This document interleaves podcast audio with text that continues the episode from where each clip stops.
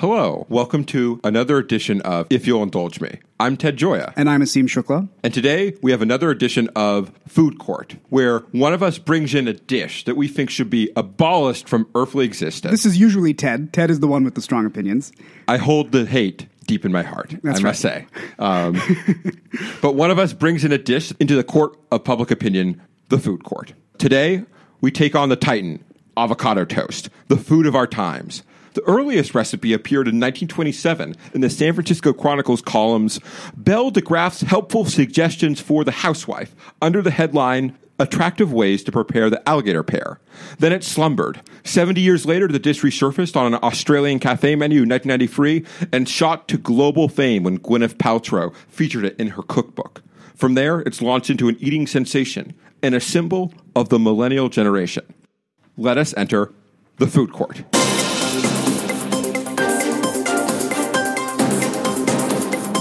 As always, the court is presided over by esteemed journalist Ellen Hewitt. Hello. Very excited to be here today. Thank you for having me. Thank you. And uh, just as a quick reminder for those of us who have not heard food court before, the format is each side gets to present a ninety-second opening argument. Then each side has thirty to sixty seconds for rebuttal. And then I ask any follow-up questions and make an arbitrary decision. It's wonderful. Today we'll be starting with Ted arguing against avocado toast, and Asim arguing for avocado toast. And we'll be starting with Ted. Excellent. This argument shouldn't be too difficult to win because avocado toast is responsible for the economic, agricultural, and creative decimation of the planet.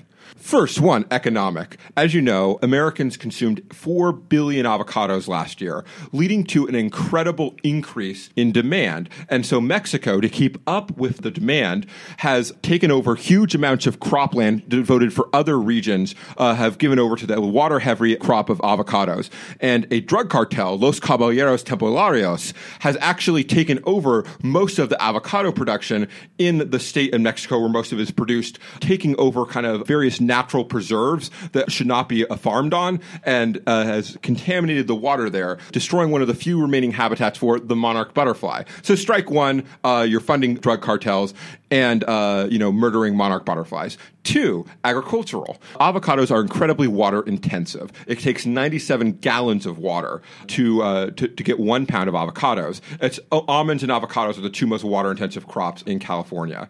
And so it, it leads you to massive, massive, uh, Uh, massive carbon emissions. And the final thing is the creative decimation. Avocados, it, it's the, it represents lazy creation. I'm just going to put in uh, for to eat just a ding, random ding, piece ding, of ding, avocados ding, ding, ding. on my toast. Oh, I, I, I missed the key part. Yeah, well, we, you will have a chance to use some of your rebuttal time for it, but that was a very compelling start. Next, we have Asim.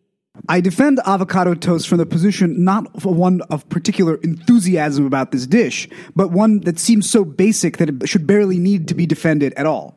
For as long as bread has existed, the practice of spreading something fatty on bread has worked. Butter on bread, hummus on pita, cream cheese on a bagel, and in places like Ukraine, pork fatback on rye bread has always been a compelling combination. For Australia, apparently, that combination is avocado on toast. It's not creative, it's not necessarily great, but it's good. So I feel like defending the avocado toast is assumes the sort of same dimension as having to defend peanut butter and jelly. It's fine, it's good, and if you really devote effort to it, you can make it extremely tasty. Now, avocado toast has been derided on creative dimensions, but the fact is, uh, my mother, for example, who has been consuming avocado since well before avocado consumption in the United States quadrupled since the year two thousand, finds avocado toast to be such a basic, boring, and essential food that she doesn't understand the hubbub or the controversy around this dish. It simply is, and it can be very delicious. As a final note about avocado toast, I think there's a political dimension to it.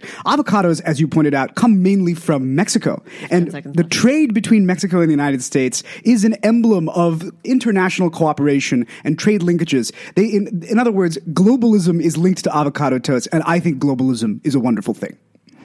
Ding, ding, ding, ding, ding. All right. We will now be doing uh, thirty to sixty second rebuttals. Ted.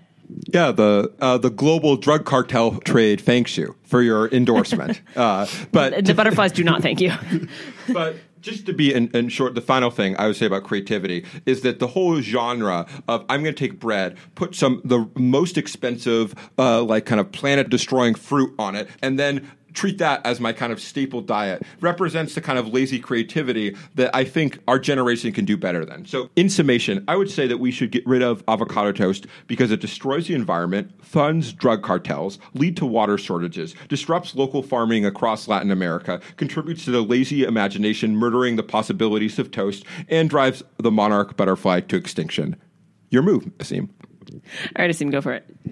I really didn't know you were such an environmentalist slash humanitarian, Ted. And I don't think that your defense or your attacking of avocado toast in that language is particularly honest or uh, or compelling. Oh, wow, going ad hominem. Oh, yes. Avocado is awakened by environmentalism. Wow, wow. That's, that's a touching story, Ted. But the, as for the dish itself, were it to be responsibly sourced and perhaps less damaging to the monarch butterfly slash the livelihoods of many hapless Mexicans, I don't think you would have any particular leg to stand on with respect to avocado toast. Are you going to attack bread and butter with the same vehemence if I point out to you that cattle consumption destroys many environments throughout the world as well? If I point out that uh, peanut monoculture destroys much of the Sahel region of Africa? I think there's... Oh, yes, absolutely. I would suggest that you put your facts in context before at- attacking the avocado on such narrow, in- circumstantial grounds. Oh, wow, saucy.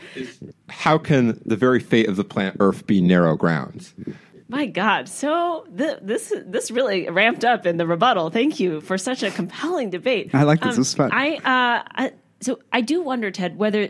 the argument, you said you compared avocados to almonds, and I wasn't sure if you said that they were just water-intensive produce. I mean, how does it compare, like Asim said, to animal, you know, animal husbandry and, and meat eating?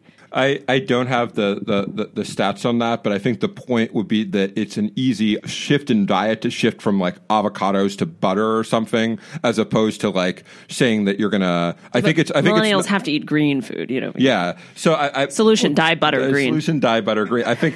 I, I guess I, just, I think that as a food, it's like it could easily be as many foods that are just as tasty and much less damaging. And I think it's a lot different than comparing it to meat, which is like kind of a staple of many people's diet. It's much harder for them to switch to. Mm-hmm. Interesting point. Wow, this is a tough one. Um, I do think that, uh, again, Ted makes quite an emotional appeal with the monarch butterflies. I mean, I grew up, you know, going on school trips, watching the, like, the monarchs do that full migration thing where you just see trees covered with monarchs. It's very compelling. Uh, and now I cannot look at a piece of avocado toast the same way. And while I do, you know, while I do agree with Asim's point. Uh-oh. That I, it's coming. Well, no, I, uh, I don't know. I don't know.